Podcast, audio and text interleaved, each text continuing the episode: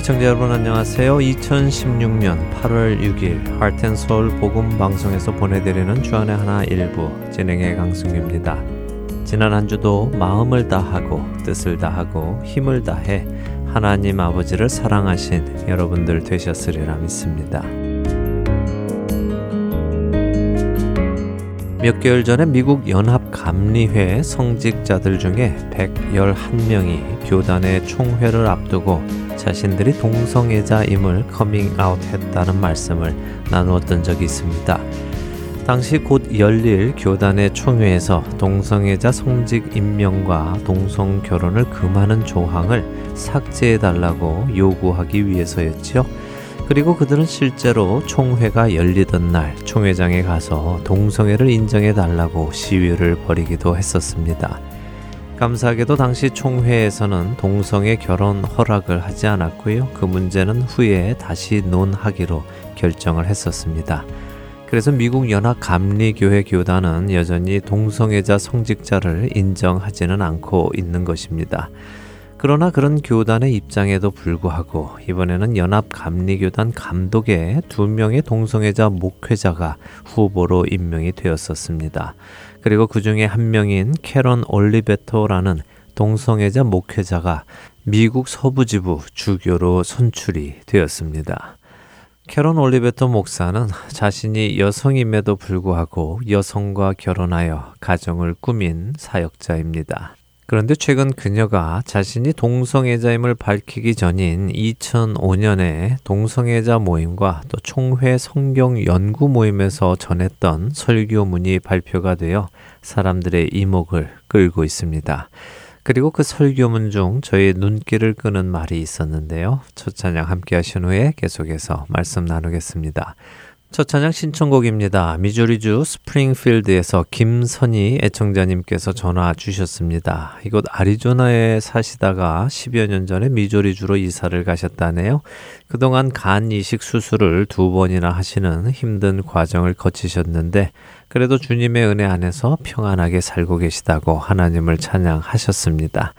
아리조나에 계시는 친구분들 중 특별히 정은미 집사님과 현재 섬기고 계시는 미조리주 돌샘교회 성도님들, 특별히 이번에 따님을 시집 보내시는 장미화 집사님과 함께 듣고 싶으시다면서요. 날마다 숨쉬는 순간마다라는 찬양 신청하셨습니다.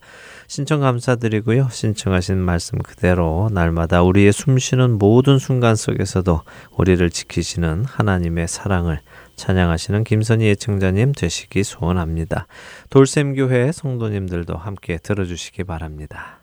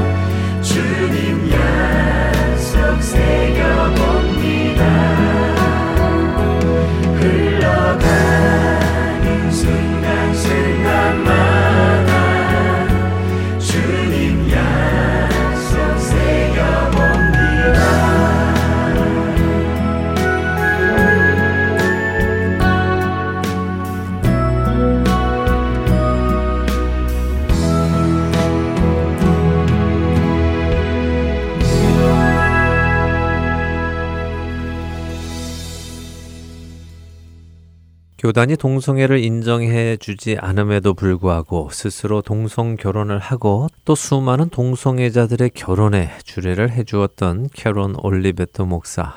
그녀가 2005년에 했던 설교문 속에는 저의 눈을 끄는 한마디가 있었습니다. 교회는 동성애 행위를 인정하기 위해 성경과 전통의 기준을 버릴 필요가 있다. 성경은 하나님이 아니다. 라는 말이었습니다. 그녀의 그런 설교문을 읽어보며 참 많은 생각을 하게 되었습니다. 물론 그녀의 말처럼 성경이 하나님은 아닙니다. 하나님은 책이 아니시기 때문입니다. 그러나 그 성경은 하나님의 말씀입니다. 그리고 그 말씀은 바로 천지를 창조하신 하나님의 말씀과 같은 말씀입니다. 어느 누구도 성경이 하나님이라고는 말하지 않았습니다. 그러나 그 성경이 하나님의 말씀이기에 우리는 그 말씀을 귀히 여기고 우리의 모든 잣대로 사용하고 있습니다. 그것은 성경이라는 종이책을 이야기하는 것이 아니라 그 안에 있는 하나님의 말씀을 의미하고 있는 것이죠. 물론 그녀가 그렇게 말하는 것은 어떤 의미인지 또 어떤 의도인지 이해가 갑니다. 성경 자체가 하나님이 아닌데 필요에 따라, 문화에 따라, 시대에 따라 버릴 것은 버리고 고칠 것은 고친다고 해서 그것이 하나님을 버리는 것은 아니니 걱정하지 말라 하는 의도로 말한 것이 아니겠습니까? 하지만 그녀의 그런 말은 결코 말이 되지 않습니다. 하나님과 하나님의 말씀은 결코 떼어 놓을 수 없기 때문입니다. 하나님의 말씀은 곧 하나님이시기도 하기 때문이지요. 그 말씀에는 능력이 있습니다. 그리고 그 말씀이 육신을 입고 세상에 오셨다고 요한복음은 말씀하십니다. 하나님과 하나님의 말씀은 서로 다른 것이 아닙니다. 그렇기에 하나님의 말씀을 버린다는 것은 곧 하나님을 버리는 것이며 하나님의 말씀을 왜곡하는 것은 하나님을 왜곡하는 것입니다. 그녀는 동성애 행위를 인정하기 위해 성경과 전통의 기준을 버릴 필요가 있다고 말을 했습니다. 그 말은 다시 말하면 하나님께서 죄라고 하신 것을 내가 하기 원해서 하나님의 말씀을 버리겠다는 말과 다르지 않을 것입니다. 과연 그렇게까지 하면서 그녀가 교회에 남고 목회를 하는 이유는 무엇일까 궁금해졌습니다. 주보열 날 정결케 하고 주보열 날 자유케 하니 주 앞에 나 예배하는 이 시간 나의 모든 것을 주께 드리네. 주의 손 날 위에 지키셨고 주의 발 날 위해 박히셨으니 이제는 내가 사는 것이 아니요. 오직 주를 위해 사는 것이라.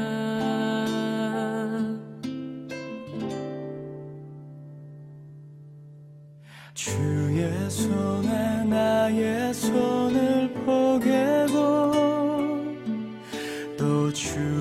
발에 나의 발을 포개어 나 주와 함께 죽고 또 주와 함께 살리라. 영원토록 주 위에 살리라. 주의 손에 나의 손을 포개 발에 나의 발을 포개어 나 주와 함께 죽고 또 주와 함께 살리라. 영원토록 주 위에 살리라. 주 위에 살리라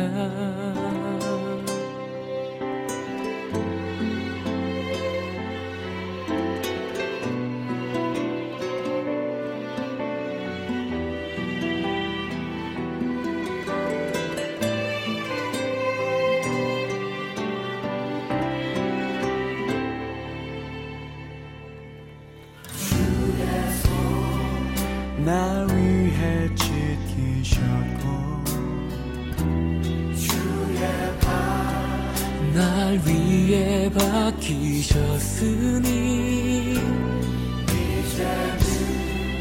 내가 사는 것이 아니요.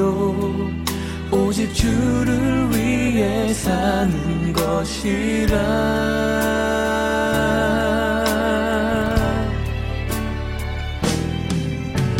주의 손에 나의 손을 포개고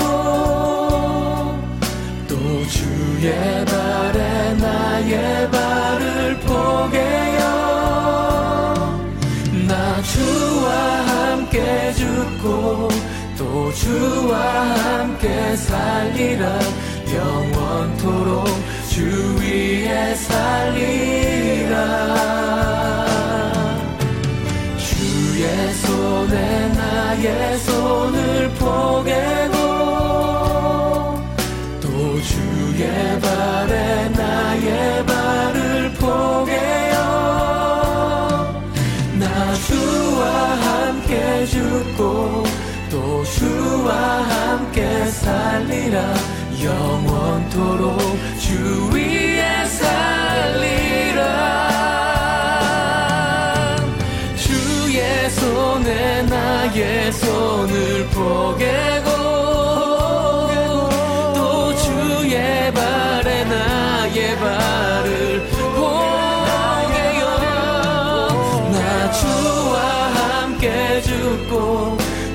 주와 함께 살리라. 영원토록 주 위에 살리라. 주 위에 살리라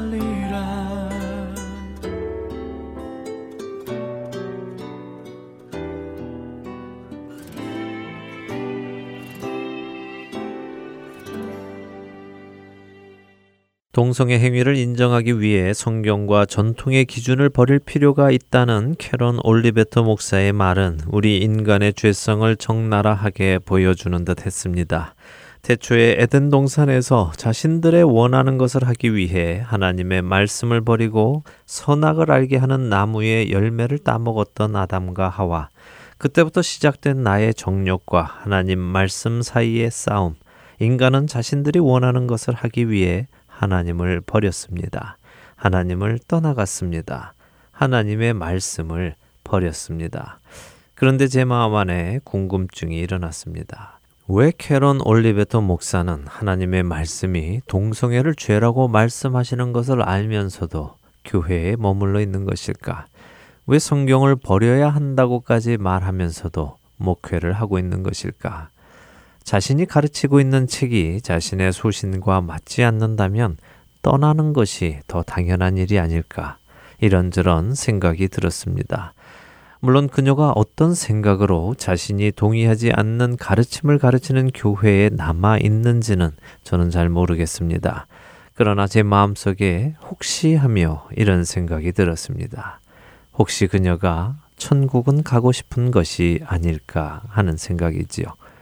지옥에 가고 싶지는 않고 그렇다고 자신의 육신이 원하는 동성애를 포기하고 싶지도 않고 죽은 후에 반드시 천국에는 가고 싶고 그렇기에 교회 안에 거하며 하나님을 인정하며 그러나 자신의 죄를 지적하는 하나님의 말씀은 버려도 된다고 생각하고 가르치는 것은 아닐까 하는 생각이 들었습니다. 생각이 거기에까지 미치자 이번에는 그 생각이 저 자신에게 물음으로 돌아왔습니다. 나는 어떤가? 나는 정말 하나님의 말씀을 말씀 그대로 믿고 따르고 있는가? 혹시 내 안에도 나의 죄를 지적하는 하나님의 특정 말씀의 의미는 무시하거나 약화시키거나 하는 모습이 있지는 않는가? 그런 부분은 일부러 뛰어넘고 읽지 않고 생각하지 않고 스스로 모르는 척 속이고 있지는 않는가 되묻게 되었습니다. 그리고 그 질문에 나는 그렇지 않다라고 대답하지 못하는 저 스스로가 부끄러워지기 시작했습니다. 캐런 올리베토라는 목회자를 지적하기 이전에 이미 제 안에 그녀와 같은 모습을 가지고 있는 것이 보이기 시작했습니다.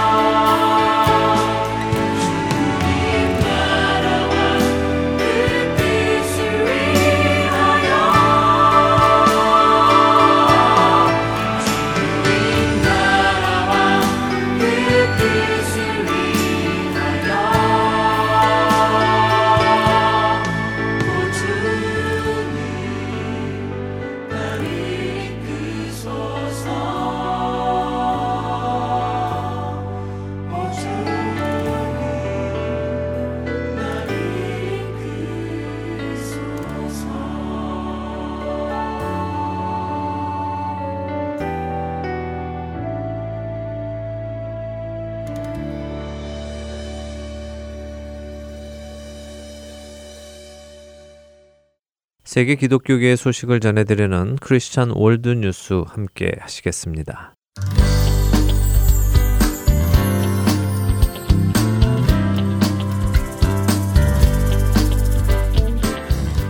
크리스천 월드 뉴스입니다.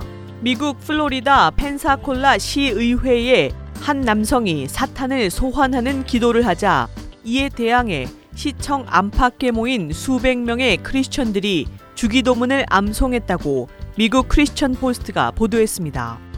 미국 ABC 방송 계열사인 지역 방송국 웨어TV는 이 지역 사탄 교회 공동 설립자인 데이비드 수호의 사탄 소환 기도는 찰스 베어 시의회 의장이 모든 이들을 빌딩 밖으로 내보내기 전까지 미국 감리교회 신자들의 주기도문 암송으로 방해를 받았다고 전했습니다.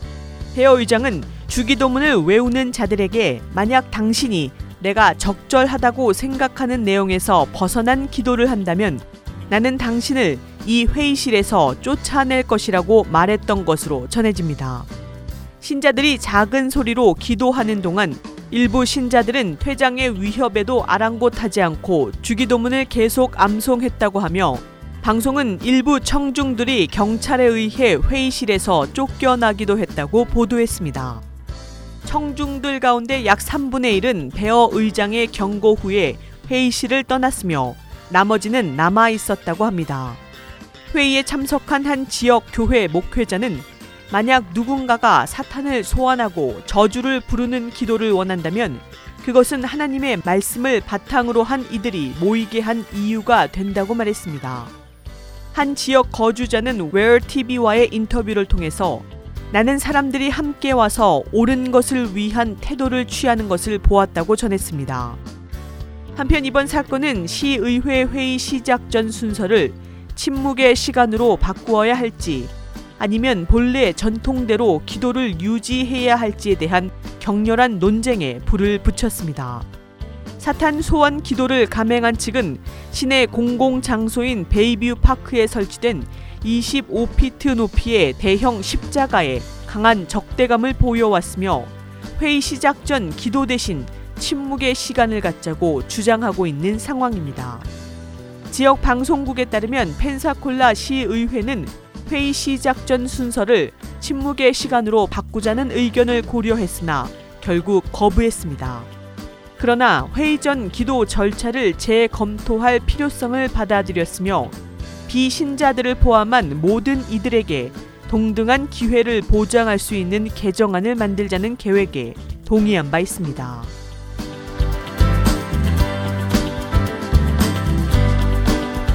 다음 소식입니다. 영국 학교에서 교사들이 트랜스젠더 학생들을 부를 때 그 또는 그녀로 부르지 못하게 하는 대신 특정 대명사를 사용하도록 교육한다고 영국 크리스천 투데이가 보도했습니다. 영국 기숙학교 협회는 대안으로 중성 대명사인 zie와 they를 사용하라고 교원들에게 지침을 내렸습니다.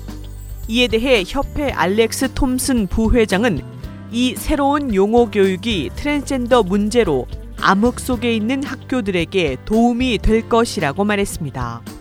익스프레스 보도에 따르면 톰슨 부회장은 교장과 교감, 교사들이 이 문제에 대해 계속 질문해 왔으며 13세부터 18세까지의 학생들이 자신의 성 정체성에 대해 의문을 제기함에 따라 교원들이 무엇이 옳은지를 알지 못한 채 혹 실수를 저지를까 두려워하는 막막함에 처해 있었다고 말했습니다.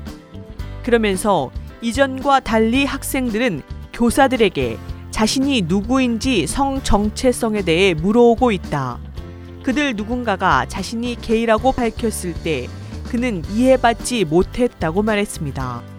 톰슨 부회장은 새로운 용어의 도입이 오랜 세월에 걸쳐 규범을 형성해온 지역 사회 내에 복잡한 문제라고 덧붙였습니다.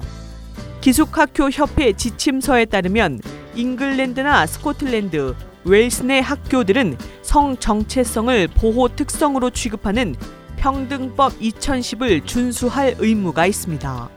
이러한 중성 대명사는 미국 내에도 도입되었지만 몇몇 주에서는 공립학교의 남학생들이 여성의 정체성을 가지고 있는 경우 여자 화장실을 쓸 수 있도록 한 대통령의 지침을 반대해 왔습니다. 그렉 에보트 텍사스 주지사는 화장실 문제를 법정으로까지 끌고 나왔다며 오바마를 비난했으며 댄 패트릭 부주지사는 우리가 알고 있는 공립학교 시스템이 끝장나기 시작했다고 경고했습니다. 그는 오바마 대통령은 학부모와 교육가들, 의회와 상의도 없이 은밀하게 마치 자신이 교육장이 된 듯 행정 명령을 내렸으며 명백히 이를 거부하는 학교와 학부모들에게 트랜스젠더 정책을 강요하고 있다고 말했습니다. 그래야 목사는 이러한 추세에 대해 세속주의와 진보주의가 교육 시스템과 미국 기업의 불경건한 의제를 요구하면서 미국 전역에서 이런 종류의 일들을 계속 목도하고 있다면서 하나님은 남자와 여자를 창조하셨다.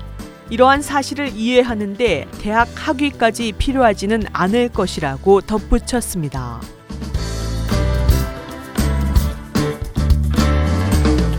마지막 소식입니다. 미국 캘리포니아주 공립학교에서는 아이들이 만 7세가 되어 2학년에 올라가면 두 엄마와 두 아빠 등 동성 결혼에 대해 배우고 만 9세인 4학년이 되면 미국에서 동성애자 권익 보호 운동을 펼친 동성애자들, 이른바 성소수자 인권 운동가들을 위인으로 배우게 되었습니다.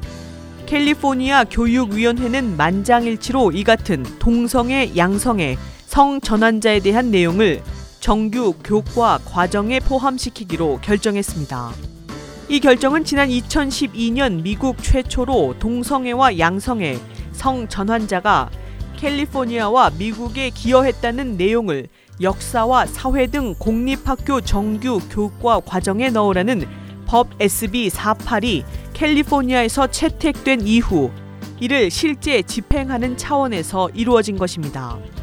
당시 이 법이 채택된 이후 이 법을 폐기하려는 일부 주민들의 반발과 예산 부족 등으로 집행이 지지부진하였으나 이번에 교육위원회가 결정하게 되면서 교과 과정에 동성애와 양성애, 성 전환자들에 대한 내용이 본격적으로 반영될 전망입니다.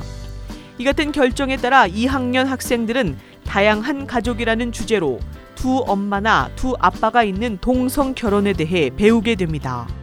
4학년 학생들은 1970년대 캘리포니아 선출직 정치인 중 최초로 동성애자임을 공개적으로 밝힌 하비 밀크 샌프란시스코 슈퍼바이저와 같은 동성애자 운동가들을 배웁니다. 5학년 때부터는 18세기와 19세기에 성이 어떤 역할을 했는지에 대해 배우고 미국 정부에 대해 배우는 시간에는 2015년 연방 대법원이 동성 결혼을 합법화한 판결과 최근 성 전환자 학생들이 화장실 출입에 관련된 재판 등을 사례로 배우게 됩니다. 이에 대해서 일부 역사 교사들은 이 교과 과정 수정에는 미국의 서부 개척 정신을 설명한 명백한 운동이나 미국 원주민들에 대한 내용이 없다면서 소수의 동성애자나 양성애자, 성 전환자를 소개하기 위해 역사에서 중요한 다수의 그룹들이 무시되고 있다고 비판하고 있습니다. 지금까지 크리스천 월드뉴스 정민아였습니다.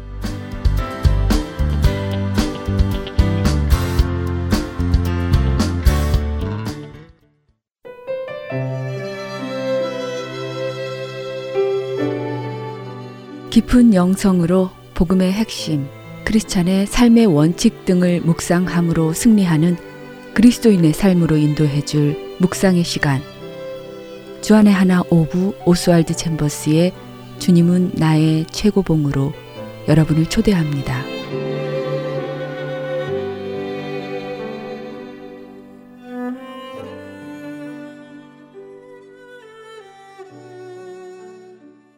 하트앤서울 복음방송은 인터넷 www.heartandsoul.org를 통해 매주 토요일 6시간의 한국어와 1시간의 영어로 복음을 전하는 선교회입니다. 이 방송은 스마트폰 앱이나 팟캐스트를 통해 여러분의 스마트폰에서 들으실 수 있으며 매주 댁에서 CD나 MP3 CD로 받아서 들으실 수도 있습니다. 자세한 문의는 방송사 사무실 전화번호 602-866-8999로 해주시면 안내해 드리겠습니다.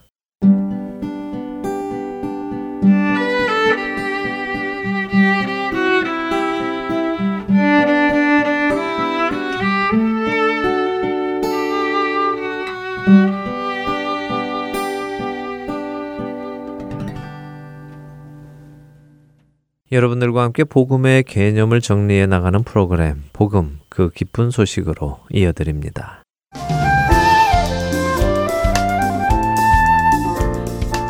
애청자 여러분 안녕하세요. 여러분들과 함께 하나님의 구원 역사를 살펴보는 프로그램 복음 그 기쁜 소식 진행의 민경훈입니다. 네, 여러분 안녕하세요. 강승규입니다. 지난 시간에는 죽음에 대해 조금 더 생각을 해보았습니다. 죽음의 세상적인 정의와 성경적인 정의도 비교를 해보았고요. 네, 세상의 죽음은 끝을 의미한다고 말씀드렸죠. 네. 어, 그러나 성경의 죽음은 분리라는 개념을 가지고 있다고 말씀드렸습니다. 네, 그래서 세 가지의 죽음에 대해 나누었습니다. 네. 첫째는 육신의 죽음, 둘째는 영적인 죽음, 그리고 세 번째는 성경의 표현을 빌리면 둘째 사망이라는 죽음. 이렇게 세 가지 죽음이었습니다. 그랬죠. 네, 그래서 첫 번째 육신의 죽음은 육신과 영의 분리. 그다음에 영적인 죽음은 우리의 영이 하나님과 분리되는 죽음이었죠.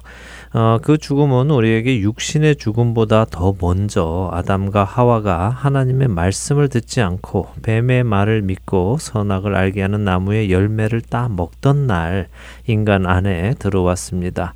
그들은 그날 에덴 동산에서 쫓겨나게 되지요. 하나님과의 교제가 끊어진 것입니다. 그 이후로 그 후에 태어나는 모든 인간은 영적으로 죽어 있는 상태에서 태어 난다고 하셨지요? 그렇습니다. 그래서 예수님께서 오셔서 하신 일이 죽었던 우리 영혼을 먼저 살리시는 일을 하셨다 하는 것을 성경의 여러 곳을 찾아보면서 확인을 해 보았습니다. 네, 지난 시간에 우리가 영적으로 죽었었는데 죽은 것을 깨닫지 못한 이유가 죽었기 때문이라는 말씀이 기억에 남더라고요. 네. 우리는 때로는 내가 느끼지 못하기에 그런 것은 없다라고 생각하기 쉽잖아요. 그렇죠. 그래서 우리도 세상에서 살 때는 내가 느끼지 못하니까 아예 영적으로 죽는 것이 어디 있어 이렇게 생각했던 것 같아요. 네. 그런데 우리의 영혼이 예수님을 통해 살아나게 되니까 죽었던 것이 깨달아지더라고요. 네, 참 아이러니하지요. 영적으로 죽었기 때문에 영이 죽은 것을 못 느끼는데 육신은 또 살아 있어서 영이 죽었다는 것을 인정하지 못하고 있다는 것이 참 아이러니합니다. 그러니 그 영이 살아나지 못함을 경험하고 육신이 죽게 된다면 얼마나 슬프겠습니까? 그렇게 예수님의 구원을 받아들이지 못하고 죽는 영혼들이 참 안타까울 뿐입니다. 자, 그리고 어쨌든 죽음 그 세 번째는 성경 요한계시록에 나오는 둘째 사망으로 하나님과 영원히 분리되는 죽음이라고 말씀드렸습니다. 그리고 중요한 포인트는 그 둘째 사망은 영원하다는 것이죠. 맞습니다. 둘째 사망이 영원하다는 것은 첫째 사망인 육신의 사망과 영적인 사망에는 끝이 아니라 기회가 있다는 의미가 내포되어 있다고도 말씀드렸습니다. 뭐 다른 말로 표현하자면 회복이라고 말할 수 있을 것입니다. 어, 회복이요? 네, 분리되었던 것을 다시 붙게 하는 것이지요. 어, 그렇네요. 떼어진 것을 다시 붙이는 작업이 회복이라고 할 수 있겠네요. 네, 자 문제는 그 회복이 가능하느냐 하는 것입니다. 사실 우리가 알아야 하는 하나님의 중요하신 성품 중에 하나는 공의의 하나님입니다. 하나님의 공의이지요. 하나님의 공이요. 네. 어, 하나님의 공이라는 말은 많이 들어보았는데요. 그 의미를 정확히 공부해 본 적은 없는 것 같습니다.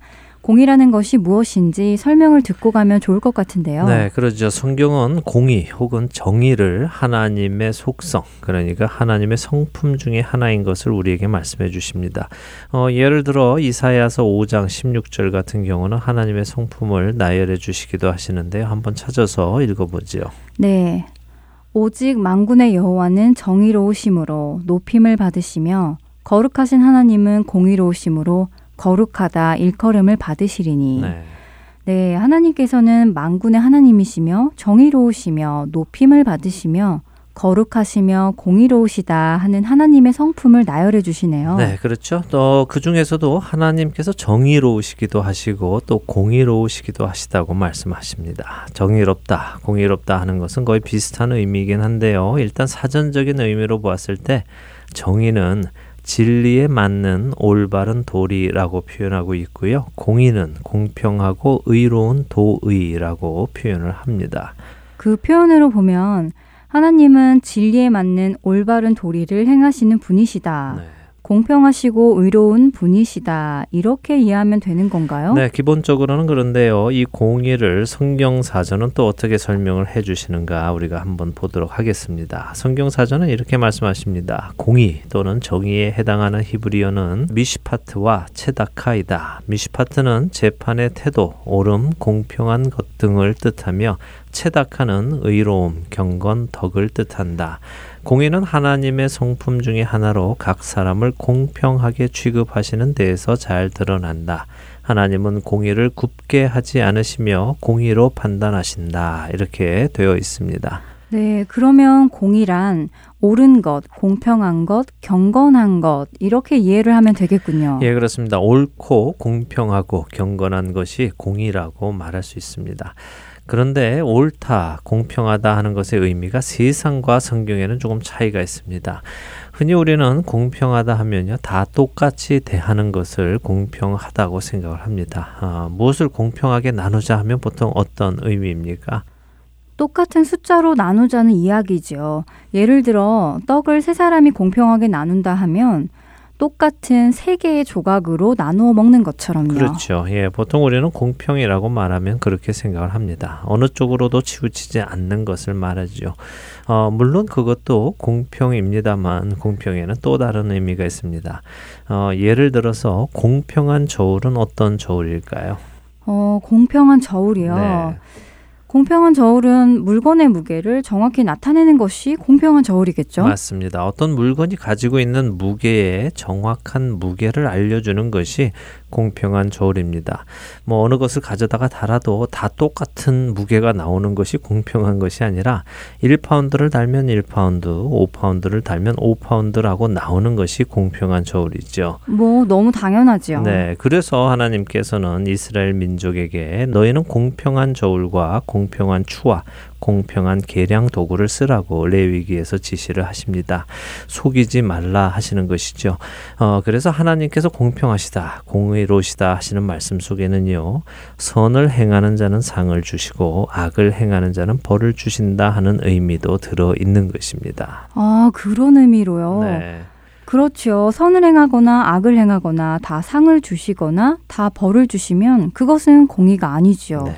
공평한 것이 아니라 불공평한 것이죠. 그렇습니다. 그것은 공평한 것이 아니라 불공평한 것입니다. 그래서 하나님께서 공의로우신 분이시다, 정의로우신 분이시다 하는 것에는요, 하나님께서 악을 벌하시고 선을 상 주신다는 의미가 있는 것입니다. 그리고 이것은 하던 안 하던 하나님의 마음이 아니라요, 하나님의 성품이시기에 반드시 그렇게 하신다는 것입니다. 또 하셔야만 하시는 것이고요. 하나님께서는 죄를 지은 사람에 대한 공의를 실현하셔야만 한다는 말씀을 하시려고 이 말씀을 하신 것이군요. 네, 바로 말씀하셨습니다. 공의의 하나님께서는 진리의 하나님의 말씀이 왜곡되고 대적받고 또 그 기준에 도달하지 못하게 된 일에 대해서 심판자로서 정의를 행하셔야만 하시는 것입니다. 죄는 벌로, 선은 상으로 말입니다. 그런데 인간은 죄를 지었습니다. 그래서 하나님께서는 그 죄에 대한 벌인 사망을 선고하셔야만 합니다. 하나님께서 만일 그 죄를 심판하시지 않으신다면요, 하나님은 공의의 하나님이 아니신 것입니다. 그리고 그것은 곧 하나님의 모든 질서가 무너지는 것을 의미합니다. 하나님이 하나님이 아니시게 되는 것이죠.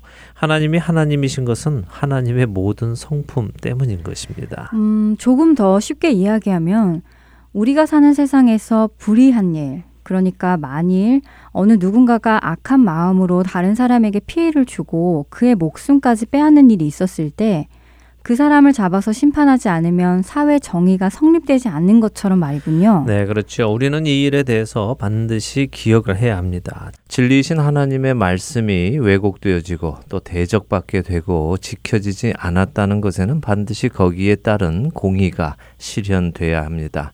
그리고 그 공의의 실현은요, 다른 표현으로 하면 회복이라고 할 수도 있지요. 진리이신 하나님의 말씀이 왜곡되어지고 대적받게 되고 또 지켜지지 않았다는 것에는 반드시 거기에 따른 회복이 있어야 한다는 것입니다. 그리고 그 회복이란 공의의 충족이기도 한 것이죠. 어, 그러니까 회복은 곧 잘못된 것을 다시 바로잡는 의미를 가지고 있는 것이군요. 네, 바로 그래서 제가 처음에 질문을 드린 것입니다. 과연 하나님의 말씀이 굽어지게 된 일이 회복 가능한 일인가 하는 것이죠. 굽어진 것을 원래대로 하려면요, 굽어진 곳을 쳐야 합니다. 힘이 가해져야 하고요, 그곳에 변화가 있어야 하죠. 그렇다면 하나님의 입장에서 이 죄에 대한 정의 또 공의를 실현하시기 위해서는 단순한 방법이 있었습니다. 어떤 단순한 방법이 있었을까요? 어, 단순한 방법이요. 글쎄요, 뭘까요? 그냥 죄를 처벌하시면 되는 것 아닌가요? 네, 그렇죠. 맞습니다.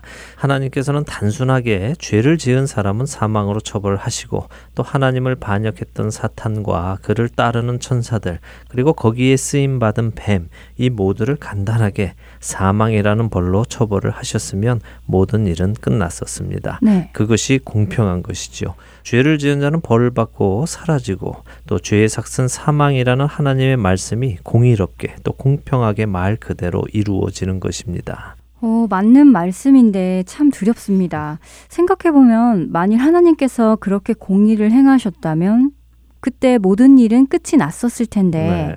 하지만 하나님께서는 그때 바로 그 일을 하지 않으셨군요. 맞습니다. 하나님께서는 그 정의를 실현하시는 일을 잠시 미루셨지요. 왜냐하면 하나님의 성품 안에는 오래 참으시는 성품이 또한 있으시기에 그렇습니다. 하나님은 죄를 바라보실 수 없으실 만큼 죄를 미워하시는 분이시지만 또 동시에 오래 참으시기도 하시는 분입니다. 그리고 그 이유는 하나님의 영광 때문입니다. 이사야서 48장 9절을 보면요. 그런 하나님의 마음이 잘 표현되어 있습니다. 한번 읽어 주시죠. 내 이름을 위하여 내가 노하기를 더디 할 것이며 내 영광을 위하여 내가 참고 너를 멸절하지 아니하리라. 네. 어, 그렇네요. 하나님께서 하나님의 영광을 위하여 멸하지 않으시고 노하기를 더디하신다고 하시네요. 그렇습니다. 우리가 처음 몇 시간 나눈 것 기억하실 것입니다. 하나님께서는 모든 것을 아시고 계셨습니다. 이미 보셨죠. 그럼에도 불구하고 하나님은 이 모든 일을 시작하셨습니다. 그 이유는 이 모든 것을 하셔야 하시고 보셔야 함에도 불구하고 그것이 충분히 할 가치가 있는 일이기에 그러셨겠죠. 바로 이 일이 하나님의 영광을 드러내는 일이기에 그렇습니다. 아, 그 영광이 구체적으로 무엇인지는 우리가 차차 알아나가도록 하고요. 오늘 우리가 생각해야 할 것은 바로 이 정의와 공의가 무엇인지이고요. 이 정의와 공의가 충족되기 위해서 일어나야 하는 것이 무엇인지를 살펴보려 합니다. 이미 정의와 공의는 나누었습니다. 네, 정의는 옳은 것, 공평한 것이라고 나누었습니다. 네.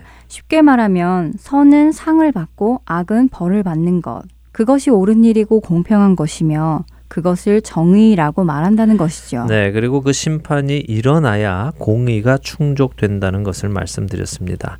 다시 말해 선악 간의 대가를 치르는 것이 곧 공의의 충족이라는 것이죠. 그런데 그 대가는 어떻게 치루어져야 합니까? 우리가 알듯이 죽음으로 치루어져야 하죠. 그렇죠. 죄는 죽음으로 그 대가를 치루어야 공평한 것입니다. 죄에 대한 희생이 있어야 하는 것이죠. 그것이 공평한 것입니다. 근데 이 죽음을 다른 말로 표현하면요. 몸값이라고도 말할 수 있습니다. 몸값을 사망에게 치루어야 공평하게 되는 것이죠. 자, 이제 성경을 살펴보면서요, 우리가 알고 있는 이 내용들을 정리해 보도록 하죠. 어, 모든 사람은 죄인입니다. 그렇죠? 네, 로마서 3장 10절의 말씀처럼 의인은 하나도 없지요. 네, 그리고 죄의 삭은 사망이라는 말씀도 있습니다. 네, 역시 로마서 6장 23절의 말씀입니다. 죄의 삭은 사망이요라는 말씀입니다. 공의의 하나님께서는 죄를 지은 모든 자를 사망이라는 판결로 심판하셔야만 하십니다. 그것이 그분의 공의, 공평함을 이루는 것입니다. 그런데 하나님 안에는 공의의 성품도 있으시지만 또 사랑의 성품도 있으십니다. 성품만 있으실 정도가 아니라요. 하나님은 사랑 그 자체이십니다. 성경의 어느 말씀이 그 말씀을 해주고 계십니까? 요한일서 말씀으로 기억합니다. 하나님은 사랑이시라. 네, 맞습니다. 요한 1서 4장 8절 말씀이죠. 하나님은 사랑이심이라 라고 말씀하십니다. 사실 하나님은 우리 죄인을 전혀 살려주실 이유가 없으셨습니다. 그분은 공의만을 행하시면 됐습니다. 어느 누구도 그분의 그 공의에 대해서 토를 달지 않을 것입니다. 오히려 그분이 그 공의를 실행하시지 않는 것에 대해서 토를 달 수는 있겠지요. 그런데 하나님 안에 있는 사랑의 성품이 우리를 그냥 죽도록 하시지 않으셨다는 것입니다. 그냥 그렇게 내버려 두시지 않으셨다는 것이죠. 그리고 그 방법을 하나님만이 생각해 내실 수 있는 정말 기가 막힌 방법을 준비하셨습니다. 하나님만이 생각해내실 수 있는 기가 막힌 방법이요. 네. 성경은 하나님의 이 계획을요, 자주 비밀이라는 표현으로 사용을 했습니다. 에베소서 1장이나 골로새서 1장 등을 잘 읽어 보시면요, 하나님의 이 계획을 깨닫게 된 사도 바울이 이것을 비밀이라고 표현을 하고요. 또 이 비밀이 만세와 만대로부터 숨겨졌던 비밀이었는데 그리스도께서 오심으로 해서 이제 알려졌다고 설명을 하십니다. 사실 우리는 예수님을 너무 잘 알고 있어서요. 또 그분이 오셔서 하신 대속 사역에 대해서 잘 알고 있어서 일이 어쩌면 그렇게 놀랍게 받아들여지지 않는지도 모르겠습니다만 말씀드린 대로 죄인은 죽어야만 하는 것이었습니다. 그 죄인이 살기 위해서는 다른 자가 대신 죽어야만 했습니다. 하지만 다른 자들도 모두 자신의 죄로 인해 죽어야 하기 때문에 대신 죽어줄 수가 없지 않나요? 그렇죠. 모든 사람은 자기 자신의 죄값을 자신의 목숨으로 치루어야 할 여력밖에는 없었습니다. 남의 죄값을 감당할 능력이 없지요. 그렇기에 바로 죄가 없으신 누군가가 죽어야 이 일이 이루어지는 것이군요. 네, 그래서 하나님께서는 친히 그 아들이 육신을 입고 이 땅에 오셔서 살도록 하십니다. 그리고 그분이 죄 없이 살게 하시고 죄 없는 상태에서 죽으심으로 죄 없는 그 누군가가 죽지 않아도 되는 그 누군가가 죽음으로 인해 하나님의 정의, 다시 말해 공평함이 또 한 번 깨지게 되는 것이지요. 아, 그러니까 처음에는 사람이 죄를 지음으로 해서 하나님의 정의가 깨어지게 되었고 이번에는 사람이 죄를 짓지 않았는데도 죽음으로 해서 정의가 또 깨어지게 음, 되었다는 것이군요. 네, 맞습니다. 죄를 짓지 않은 사람이 죽음이라는 형벌을 받은 것은 공평하지 않은 것입니다. 그렇죠? 그렇죠. 네, 이것이 놀라운 하나님의 계획이었던 것인데요. 자, 이제 로마서 5장 12절을 보지요. 한번 읽어 주세요. 네. 그러므로 한 사람으로 말미암아 죄가 세상에 들어오고 죄로 말미암아 사망이 들어왔나니 이와 같이 모든 사람이 죄를 지었으므로 사망이 모든 사람에게 이를 얻느니라. 네, 한 사람으로 말미암아서 죄가 세상에 들어왔습니다. 그 죄를 짓던 그날 사람은 영적인 죽음을 맞아서 하나님과 떨어지게 되었습니다. 그리고 육신의 죽음도 맞게 되지요. 사망이 사람들 안에 들어오게 되었습니다. 어, 그리고 모든 사람이 죄를 지었으므로 사망이 모든 사람에게 들어왔습니다. 하지만 이와 똑같은 방법으로요, 이제는 의가 우리 안에 들어오게 되었는데요. 방금 읽은 이 12절 밑에 있는 18절과 19절을 읽어 주시죠. 네, 로마서 5장 18절과 19절입니다. 그런즉 한 범죄로 많은 사람이 정죄에 이른 것 같이 한 의로운 행위로 말미암아 많은 사람이 의롭다 하심을 받아 생명에 이를 얻느니라. 한 사람이 순종하지 아니함으로 많은 사람이 죄인 된 것 같이 한 사람이 순종하심으로 많은 사람이 의인이 되리라. 네, 그렇습니다. 한 사람이 순종하지 않음으로 많은 사람이 죄인이 되었던 것처럼 이번에는 한 사람이 순종하심으로 많은 사람이 의인이 된 것입니다. 그리고 이것을 성경은 하나님의 선물이라고 말씀을 하시지요. 15절과 16절을 읽어 주세요. 그러나 이 은사는 그 범죄와 같지 아니하니 곧 한 사람의 범죄를 인하여 많은 사람이 죽었은즉 더욱 하나님의 은혜와 또한 한 사람 예수 그리스도의 은혜로 말미암은 선물은 많은 사람에게 넘쳤느니라. 또 이 선물은 범죄한 한 사람으로 말미암은 것과 같지 아니하니 심판은 한 사람으로 말미암아 정죄에 이르렀으나 은사는 많은 범죄로 말미암아 의롭다 하심의 이름이니라. 네, 여기서 이제 개역 개정 성경은 은사라는 표현을 하셨는데요. 은사라는 단어의 의미는 선물입니다. 그러니까 하나님께서 예수 그리스도를 통해 우리에게 선물을 주셨습니다. 그 선물이 어떤 선물입니까? 의의 선물이군요. 그렇죠. 그러니까 죽을 자가 의롭다 하심을 받아 죽지 않게 되는 것 말입니다. 그렇습니다. 한 사람의 불순종으로 죄가 들어왔고요. 그 결과로 죽음이 들어왔습니다. 같은 방법으로 한 사람의 순종으로 인해 의가 들어왔고 그 결과로 생명이 들어온 것이죠. 자, 오늘은요, 그 공식만을 여러분들께 말씀을 드린 것입니다. 하나님께서 어떻게 정의, 곧 공평함을 해결하시나 하는 것이죠. 말씀드린 대로 죄는 벌, 선은 상, 이것이 정의이고 공의인데 이것을 중심으로 하나님께서 어떻게 정의를 이루시는가를 말씀드린 것입니다. 일단 이 공식이라고 할까요? 개념이라고 할까요? 이것은 이해가 되시지요? 네, 이해가 잘 되었습니다. 정의와 공의가 이해되고 나니까 한 사람의 불순종과 순종에 대한 결과 결과도 정의롭게 적용된다는 것을 알게 되었습니다. 사실 저는 전에 어떻게 예수님 한 분이 죽으신 것으로 모든 인류가 의롭게 될까 하면서 잘 와닿지 않았었거든요. 네. 그런데 이렇게 죄도 한 사람으로 온 것처럼 의도 한 사람을 통해 온다는 그 공식이 오히려 정의구나 하는 것을 오늘 깨닫게 되었네요. 네, 이제 다음 시간에는 바로 그 한 사람으로 오신 예수님께서 어떤 일을 하셨는가를 우리가 살펴보도록 하겠습니다. 네, 한 주간도 예수 그리스도로 인해 의롭게 된 자들답게 주 안에서 의롭게 살아가시는 여러분들 되시기를 바라면서요.